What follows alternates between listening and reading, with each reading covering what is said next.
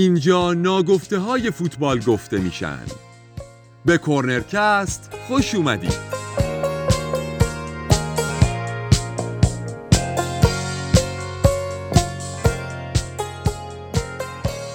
همیشه یکی از پارامترهای سنجش قدرت برای بزرگی تیمها ثبات بوده.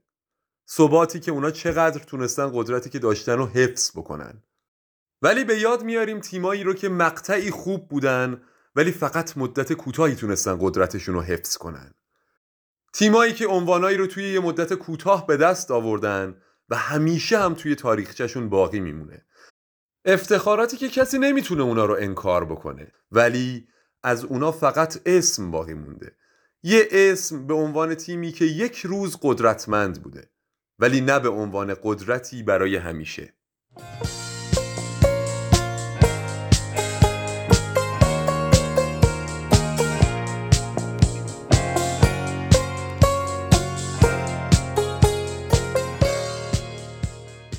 سلام من بردیا صرافی هستم. خیلی خوشحالم که با قسمت سوم کورنرکست در خدمتتونم. این قسمت در مهر ماه 1400 ضبط میشه. سلام من هم علی واعظ هستم. امروز به همراه بردیا در خدمتتون هستیم. در این قسمت می‌خوایم بررسی تیم‌های مقطعی رو داشته باشیم که توی مدت و دوره زمانی افتخارات خیلی زیادی رو کسب کردن ولی برخلاف تیم‌های بزرگ نتونستن ثبات لازم رو داشته باشن. شاید وقتی عنوان تیم‌های مقطعی رو میشنویم اسم تیم‌های زیادی به ذهنمون برسه. اگر از خود من بپرسین شاید بگم یونان 2004 یا لستر سیتی که چند سال پیش تونست عنوان لیگ بر... قهرمانی لیگ برتر رو به دست بیاره. بردیا چه تیم‌هایی به ذهن تو می‌رسه؟ علی حقیقتا خب توی تیمای ملی ما الان قرار باشگاهی ها رو بررسی کنیم ولی تو تیمای ملی همیشه یه شگفتی مثل دانمارک 92 یونان 2004 یا مجارستان دهه 50 که خب ستاره های زیادی هم داشته. یه تایمی جمهوری چک بودن.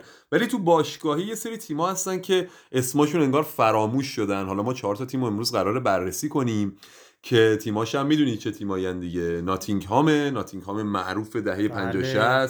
پارمای دوست داشتنی با اون ستاره های بزرگش هامبورگ دهه 80 و دپورتیو لاکرونیای ریوالدو. بله بریم که حالا با توضیح و بررسی این چهار تا تیم در خدمت شما باشیم. خب برای شروع ما بر اساس حالا روند زمانی این تیم هم جلو میایم یعنی قدرت رو تو زمانی که داشتن اولین تیم ناتینگ فارست مشهور انگلیس ناتینگ فارستی که مدت هاست. دیگه یه تیم درجه چندم انگلیس حساب میشه. توی دسته های پایینتر دست و پنجه نرم می‌کنه. تیمی که سال 1865 تأسیس شد. یعنی قدمت 156 ساله. یکی از قدیمی ترین باشگاه های فوتبال دنیاست. توی شهر ناتینگهام. اصلا می‌خوایم ببینیم که واقعا از ابتدا اینقدر قدرتمند بودن. ناتینگهام اولین موفقیتی که توی تاریخ باشگاهش داشت سال 1898 بوده که دربی کانتی رو توی جام حذفی بردن اولین قهرمانیش هم به دست آوردن. ولی بعد از اون عموما خیلی تیم قدرتمندی نبوده. یعنی ما بیایم ببینیم مربیایی که تو مدتهای کوتاه سرمربی تیم بودن می‌رفتن و نتایجشون هم مقطعی بوده. تو سال 1957 اونا بعد از 18 سال به سطح یک انگلیس برگشتن. یعنی تو این 18 سال معمولا دسته دو سه بودن. به صورت حالا به قول معروف ما میگیم آسانسور لیگ ها جابجا می شدن تا اینکه بعد از 18 سال بالاخره به سطح یک برگشتن. سطح یکی که الان اسمش شده پریمیر لیگ. اما حالا چی شد که ناتینگهام به این نقطه رسید؟ ما اگر بیایم ببینیم دوره طلایی ناتینگهام در یک مربی به اسم برایان کلاف خلاصه میشه. برایان کلافی که سال 1975 سرمربی ناتینگهام شد تا سال 1993 تو این مدت 968 تا بازی روی نیمکت ناتینگهام نشست که از این نظر رکورد داره و آمار قابل قبول 46 و دو دهم درصد برد رو داشت. یعنی 447 بازی. فقط هم 27 درصد بازیشو باخت. توی این برهه اگر به افتخارات ناتینگهام نگاه کنیم اونا سال 1978 قهرمان لیگ شدن تنها قهرمانی لیگشون. و این بازه از سال 75 تا 93 برایان کلاف تقریبا تمامی افتخارات بزرگ باشگاهشونه. قهرمانی لیگ نایب قهرمانی لیگ و از همه مهمتر دو قهرمانی پشت سر هم لیگ قهرمانان که البته اون موقع بهش جام اروپا می‌گفتن الان ما به اسم لیگ قهرمانان اروپا می‌شناسیم. سالهای 1979 و 1980 که 79 سوپرکاپ هم گرفتن نایب قهرمان باشگاه های جهان شدن سال 1980 و اینو همیشه باید یادمون باشه به همراه لیورپول تنها تیمای انگلیسی هن که دو قهرمانی پی در پی اروپا دارن. توی سالهای 78 79 و 89 و 90 قهرمانی جام اتحادیه هم داشتن. وقتی که نگاه می‌کنیم به ناتینگهام می‌بینیم که خب بعضی تیما به خاطر یک بازیکن خاص بعضی تیما به خاطر ورود سرمایه توی یک برهه و خرج زیاد به موفقیت می‌رسن. ولی ناتینگهام خیلی تیمی نبوده که حالا بتونیم بگیم هزینه زیادی کرده ولی حضور مربی افسانه‌ای مثل برایان کلاف باعث شده یه دوره تاریخی توی این تیم رقم بخوره. دوره‌ای که تو دهه 90 افولش شروع شد سال 1999 آخرین حضورشون توی لیگ برتر بود و سقوط کردن. توی این دوره تاریخی اونا ستاره های بزرگی هم داشتن که خیلی ناماشنا شاید خیلی ندونن. دو تا ستاره بزرگ داشتن که علی بیشتر راجبشون به ما میگه. مرسی وردیا جالبه حالا یه نکته رو من اینجا اشاره بکنم. زمانی که آقای براین کلاف سال 75 مربیگری تیم ناتینگهام فارست رو بر عهده می‌گیره فقط دو سال بعد از این واقعه توی سال 77 به لیگ صعود می‌کنن و توی سال 78 یعنی یک سال بعدش قهرمان لیگ میشن که آمار قابل توجهیه. اگر بخوایم از بازیکنهای افسانه‌ای ناتینگهام فارست نام ببریم شاید معروفترین این بازیکنها رویکینی باشه که با چهره ابوس هممون اون رو الان به عنوان کارشناس توی برنامه های تلویزیونی داریم زیاد می‌بینیم. آقای رویکین از سال 90, تا 93 توی ناتینگهام فارست بازی کرد و دیگر بازیکن خیلی مطرح تیم ناتینگهام فارست پیتر شیلتون گلر معروف انگلیسی که از سال 77 تا 82 برای این تیم بازی کرد. اگه بخوایم از جزئیات بیشتر ناتینگهام فارست صحبت کنیم می‌تونیم به لوگوی این باشگاه اشاره کنیم که لوگوی این باشگاه ترکیب یک درخت و روده که درخت به خاطر اون قسمت فارست اسم این تیم توی لوگو قرار گرفته و رودی که داخل لوگو هست اشاره به رود ترنت توی ناتینگهام داره. و همچنین دو تا ستاره به خاطر دو تا قهرمانیشون توی لیگ قهرمانان توی لوگوشون قرار داره که توی تیم‌های داخلی کشورمون همین افتخارات رو توی لوگو ثبت می‌کنن. حالا من دیگه نمی‌خوام اشاره به تیم خاصی بکنم. علی حالا قبل از اینکه تیم بعدی هم شروع بکنیم من یه نکته اول راجع به آقای پیتر شیلتون بگم. یکی از بزرگترین دروازه‌بان‌های تاریخ انگلیس قطعا و یکی از بزرگای حداقل قرن بیستم و حتما تاریخ فوتبال. کسی که توی دوتا گل ماندگار تاریخ هم سهیمه دیگه. دوتا گلی که مارادونا به انگلیس زد گل دست خدا اون گل افسانه ای که از وسط زمین همه رو جا می‌ذاره. در مورد ستاره هم گفتی خیلی سلیقه‌ایه دیگه. بعضی تیم‌ها به سلیقه خودشون دوتا ستاره اضافه می‌کنن بعضی تیم‌ها خب اضافه نمی‌کنن و اینو یادمون باشه که هر قهرمانی در هر برهه‌ای که کسب بشه همیشه توی تاریخ میمونه. آره خب به هر حال معیارها و مترهای مختلفی برای قرار دادن ستاره توی لوگو حالا توی لیگ های مختلف توی کشورهای مختلف وجود داره. حالا از هر حاشیه‌ای که بگذریم بریم سراغ تیم دوم تیم هامبورگ. تیمی که شاید ما با شنیدن اشاد ستاره های فوتبالمون توی سالهای دور مثل مهدی مهدویکیا یا وحید هاشمیان میفتیم تیم هامبورگ شاید بین این چهار تا تیمی که امروز می‌خوایم بررسیشون بکنیم با ترین تیم بوده. یعنی بازه زمانی بیشتری رو توی اوج بوده.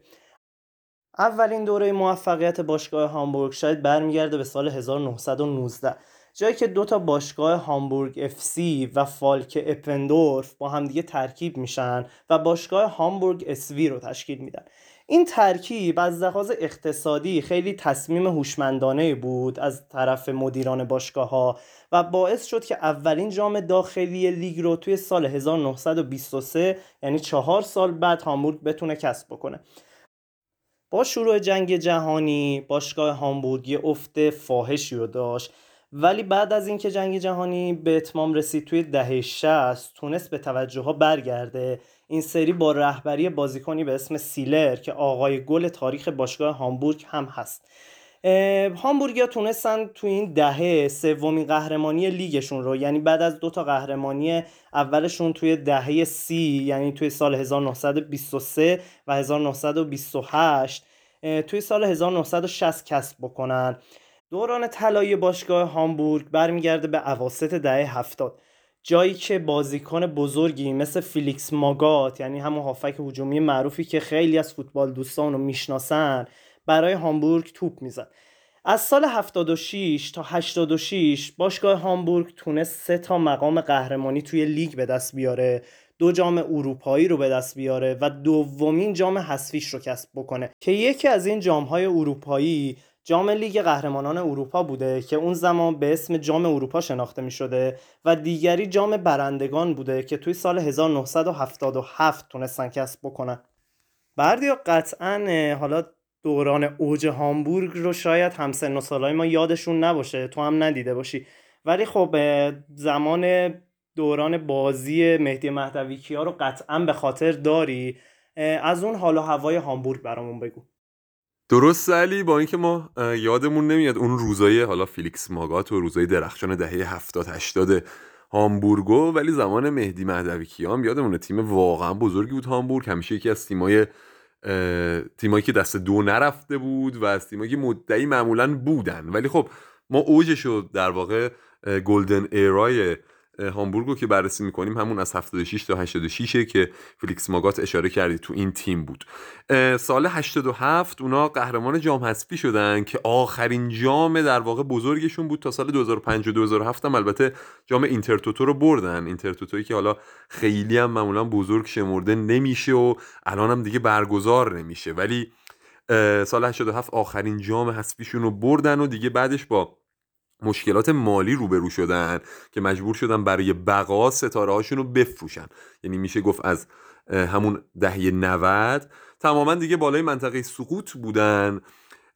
بزرگترین تحولی که ایجاد کردن سال 2000 اونا ورزشگاه جدیدشون رفتن ولکس پارک استادیوم که تا امروز هم توی این ورزشگاه بازی می‌کردن. بازی های مهدی یادمونه توی این ورزشگاه.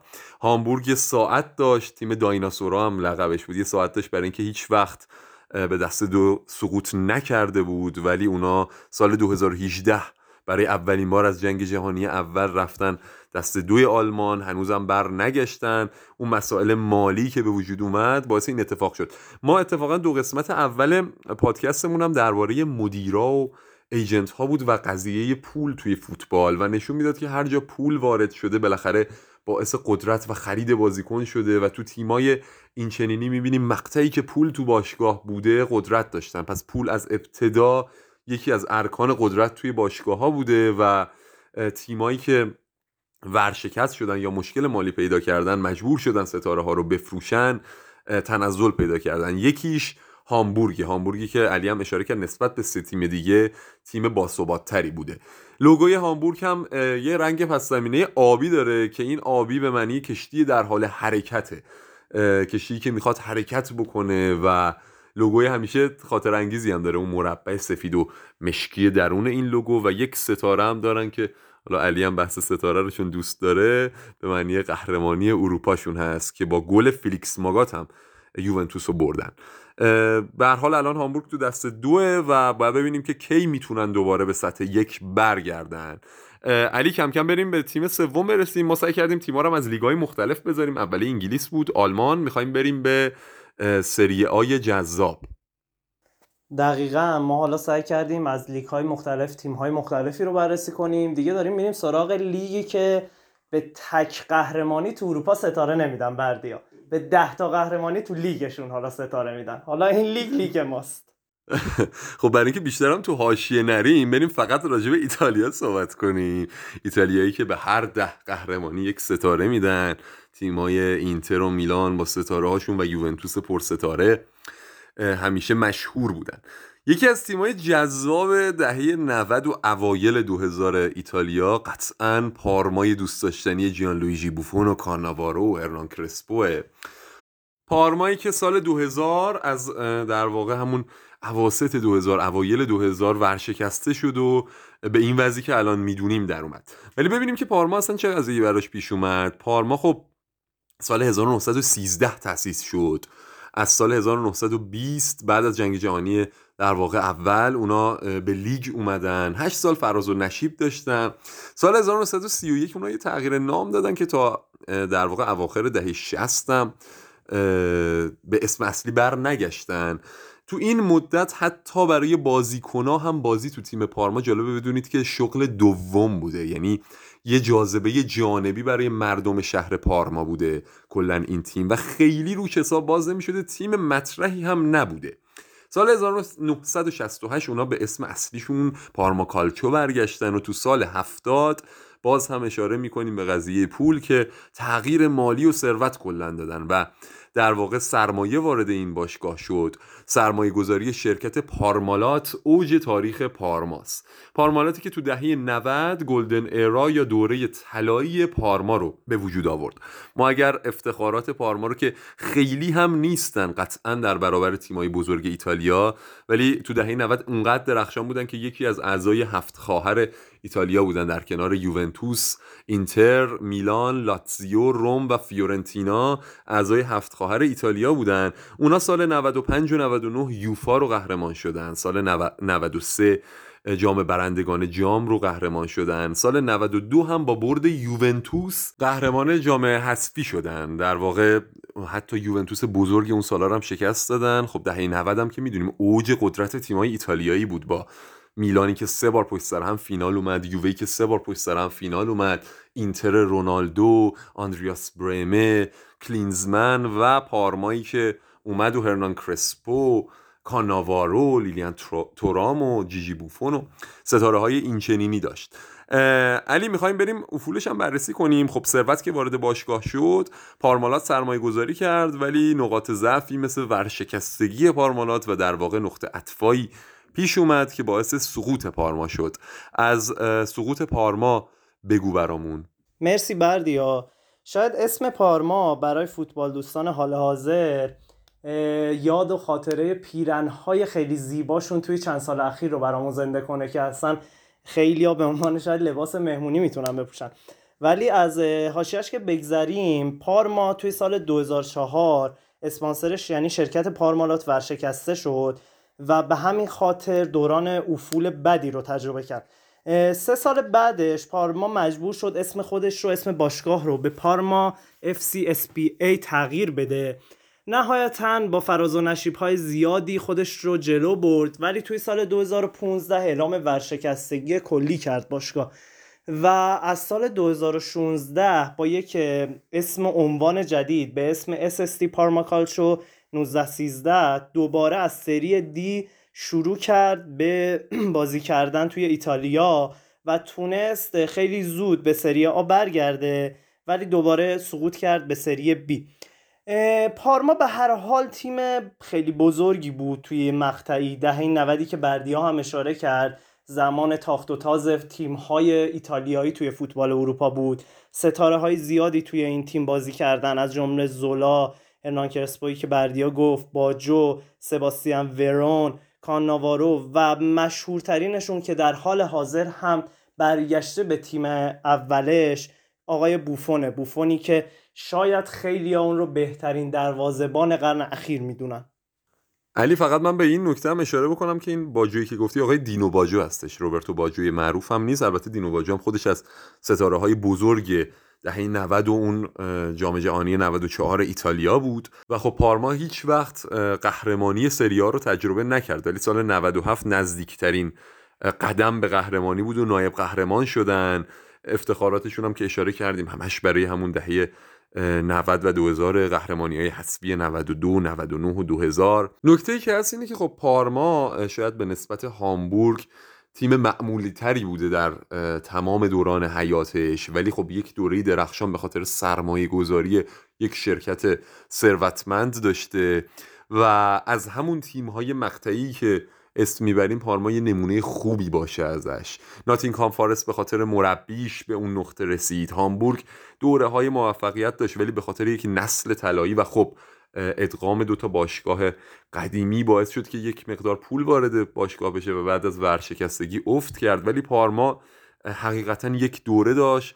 علی هم اشاره کرد همیشه لباس های جذاب لوگوی جذاب اون استادیوم مه گرفتش انیو تاردینی به یاد همه میمونه و بوفون هم که به عنوان یکی از بهترین گلرهای تاریخ فوتبال اومد یوونتوس با قیمت بالا و الان هم برگشته به خونش به نظر میاد پارما به خاطر اون نوستالژی بودنش برای اون اوایلی که فوتبال رو ما توی ایران می‌دیدیم فوتبال اروپا رو همیشه توی یادمون میمونه. بریم کم کم سمت لیگ چهارم و تیم چهارم. قبل از اینکه بریم حالا من دوباره می‌خواستم با علی صحبتی بکنم. یه سری تیم هم جاشون خالیه. یعنی ما سعی کردیم تیمایی رو بگیم که یه خاطره ای توی ذهنا دارن. ولی یه سری تیم هم جاشون خالیه. شاید چند سال آینده لستر یکی از این تیما بشه که علی هم اشاره کرد. حالا قطعا اگر بخوایم راجع به تیمای ملی صحبت کنیم اون یونان دانمارکی که اشاره کردیم هستن. ولی مثلا تیمایی مثل آژاکس رو داشتیم فکر می‌کردیم. آژاکس بزرگی که چهار قهرمانی لیگ قهرمانان داره. ولی خب آژاکس رو همه به عنوان تیم بزرگ همین الان هم می‌شناسیم. شاید دیگه ابهت دهه هفتادش رو نداره ولی آژاکس همیشه مدعی قهرمانی هلنده و تو اروپا هم حرف برای گفتن داره. ولی خب به خاطر شرایطی که بازیکنها شرایط مالی لیگ هلند و دیده شدن بازیکنها شاید ستاره ها دیگه توی آژاکس برای مثال یا آیندهوون یا فاینورد نمیمونن. وگرنه اینا تیم های همچنان بزرگی هستند و ما بیشتر تیم هایی رو در نظر گرفتیم که به ورشکستگی و سقوط سرازیر شدن. دقیقا. ما امروز بیشتر تیم های مقطعی رو مورد بررسی قرار دادیم. شاید تیمی مثل آژاکس که تا همین چند سال پیش هم تا نیمه نهایی لیگ قهرمانان تونست بیاد. ولی به قول بردیا چون حالا مسائل مالی لیگ هلند نسبت به بقیه لیگ ها شاید مبالغ پایینتری به بازیکن ها میدن ستاره ها معمولا وقتی که میدرخشن و شناخته میشن به سمت لیگ های پرطرفدارتری مثل انگلیس، ایتالیا، اسپانیا، آلمان حتی فرانسه یا پرتغال میان. خب می‌رسیم به بررسی آخرین تیم و از نظر خود من شاید جذابترین تیم بین این چهار تا تیم دپورتیو لاکرونیا. باشگاهی که توی سال 1906 تأسیس شد.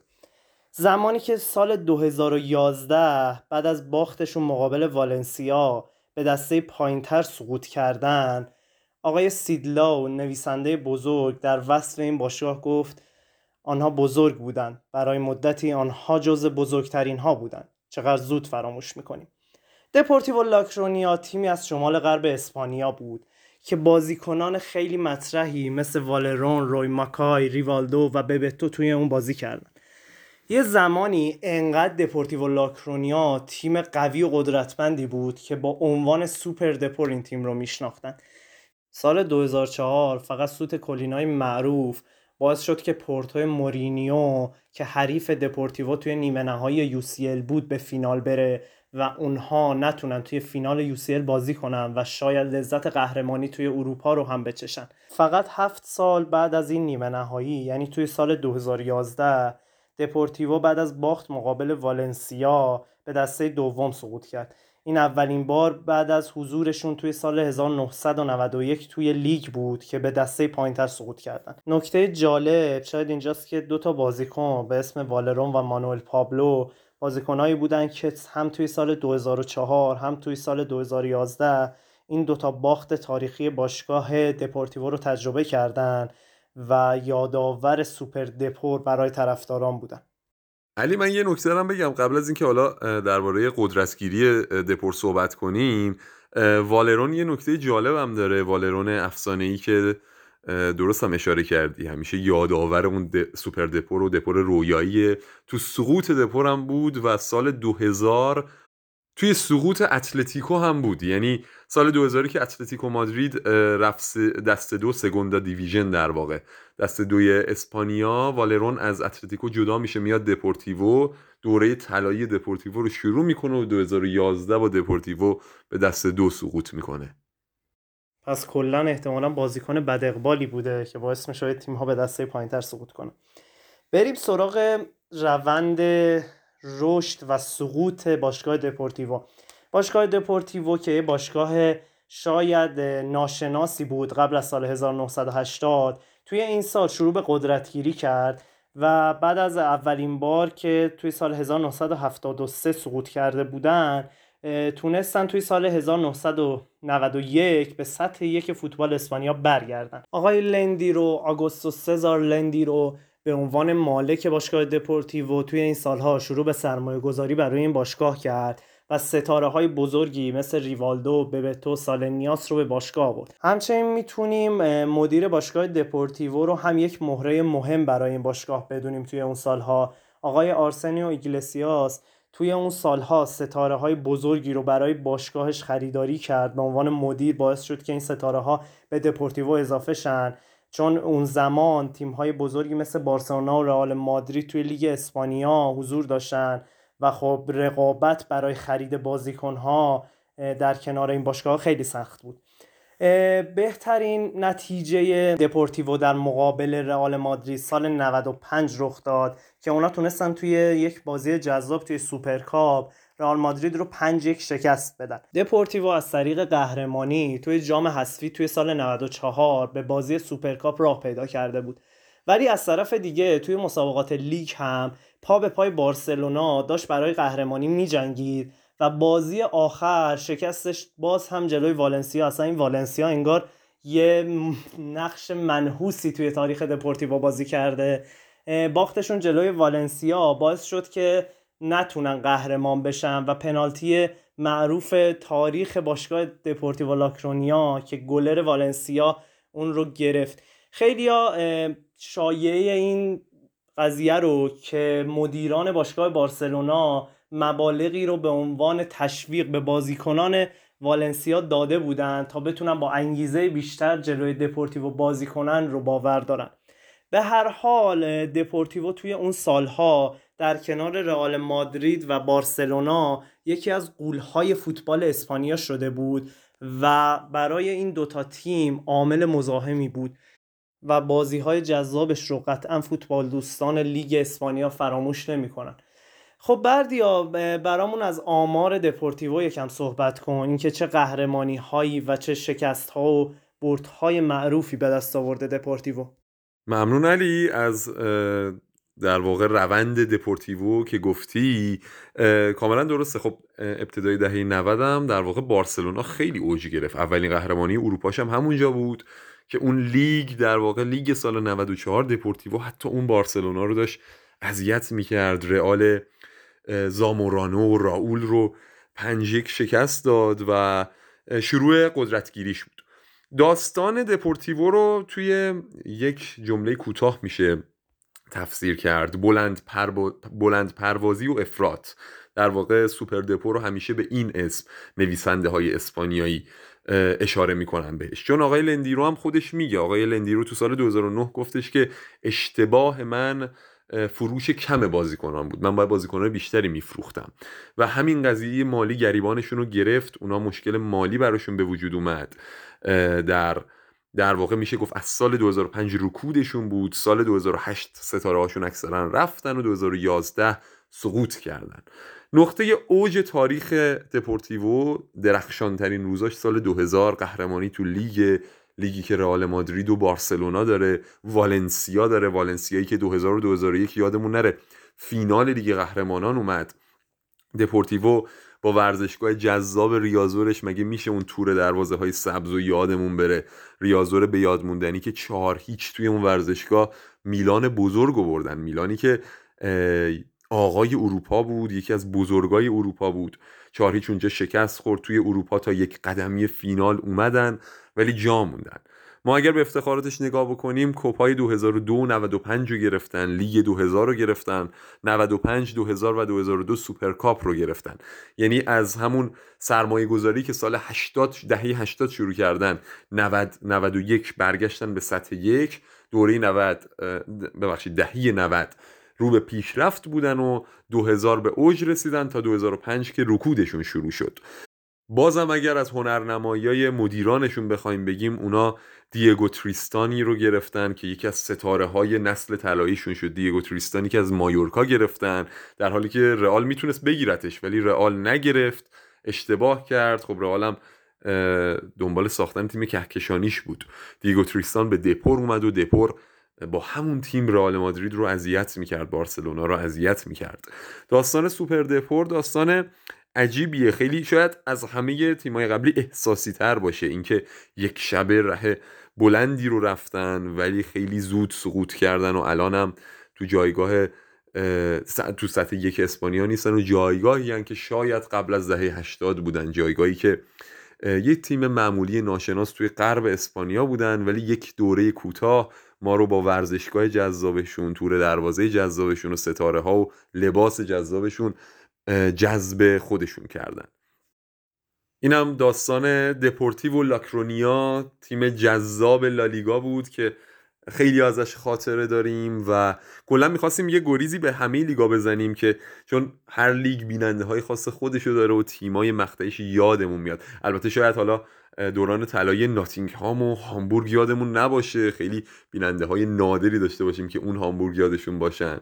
ولی قطعا فوتبالیا دپورتیو پارمای اون روزا رو یادشون هست. خیلی خوشحالیم که این قسمت تونستیم هم یه نوستالژی بازی بکنیم با این تیمای ماندگار هم یک سری دیتا از اینکه چگونه به قدرت رسیدن و بازم میگم تو دو قسمت قبلی ما راجع به مدیریت و مسئله مالی تو فوتبال صحبت کردیم و تو این قسمت تو بررسی تیم ها هم دیدیم که ورود ثروت و پول چه قدرتی به بعضی تیم ها میده و عدم مدیریت درستش باعث زمین خوردن یک سری تیم های بزرگ و جذاب میشه. علی مرسی که این قسمت بازم کنار هم بودیم و تونستیم یه قسمت دیگر رو ضبط بکنیم. فکر می‌کنم تیمای خیلی خوبی رو بررسی کردیم. حالا حتما نظرات و پیشنهادشون رو مخاطبامون هم به ما میگن. اگر تیمای جذاب دیگه ای مد نظرشونه حتما بنویسن تو فرصت دیگه اگر بشه حتما بررسی می‌کنیم. به هر حال تیمهای مقطعی هم جزوی از زیبایی های فوتبال هستن. و میان و میرن تا فوتبال و این زمین سبز رو برای ما جذابتر بکنن. شاید خیلی هوادارای زیادی حالا توی فوتبال خودمون پیگیر این تیم ها نباشند ولی قطعا از بازی های جذابشون و قلدریشون جلوی تیم های بزرگ اروپا لذت می‌برن. ممنون که این قسمت هم همراه ما بودین. امیدوارم که از شنیدن این قسمت لذت کافی رو برده باشین. حتما با انتقادات و پیشنهاداتون ما رو خوشحال بکنین. منابع این قسمت شامل طولو غروب دپورتیو و لاکرونیا نوشته آقای لوک جینل سایت پارما کالچو ESPN FC و همینطور سایت فوتبال هیستوریه. ممنون که این قسمت با ما همراه بودین. تا قسمت بعدی خدا نگهدارتون. ممنون علی. منم خیلی خوشحالم که یک قسمت دیگه با شما بودم. حتما حتما انتقادات و پیشنهاداتتون رو به ما برسونین تا ما بتونیم تو راستای نگاه شما پیشرفت بکنیم. ممنون که ما رو همراهی می‌کنید. ممنون فوتبال. ممنون کورنرکست. خدا نگهدار.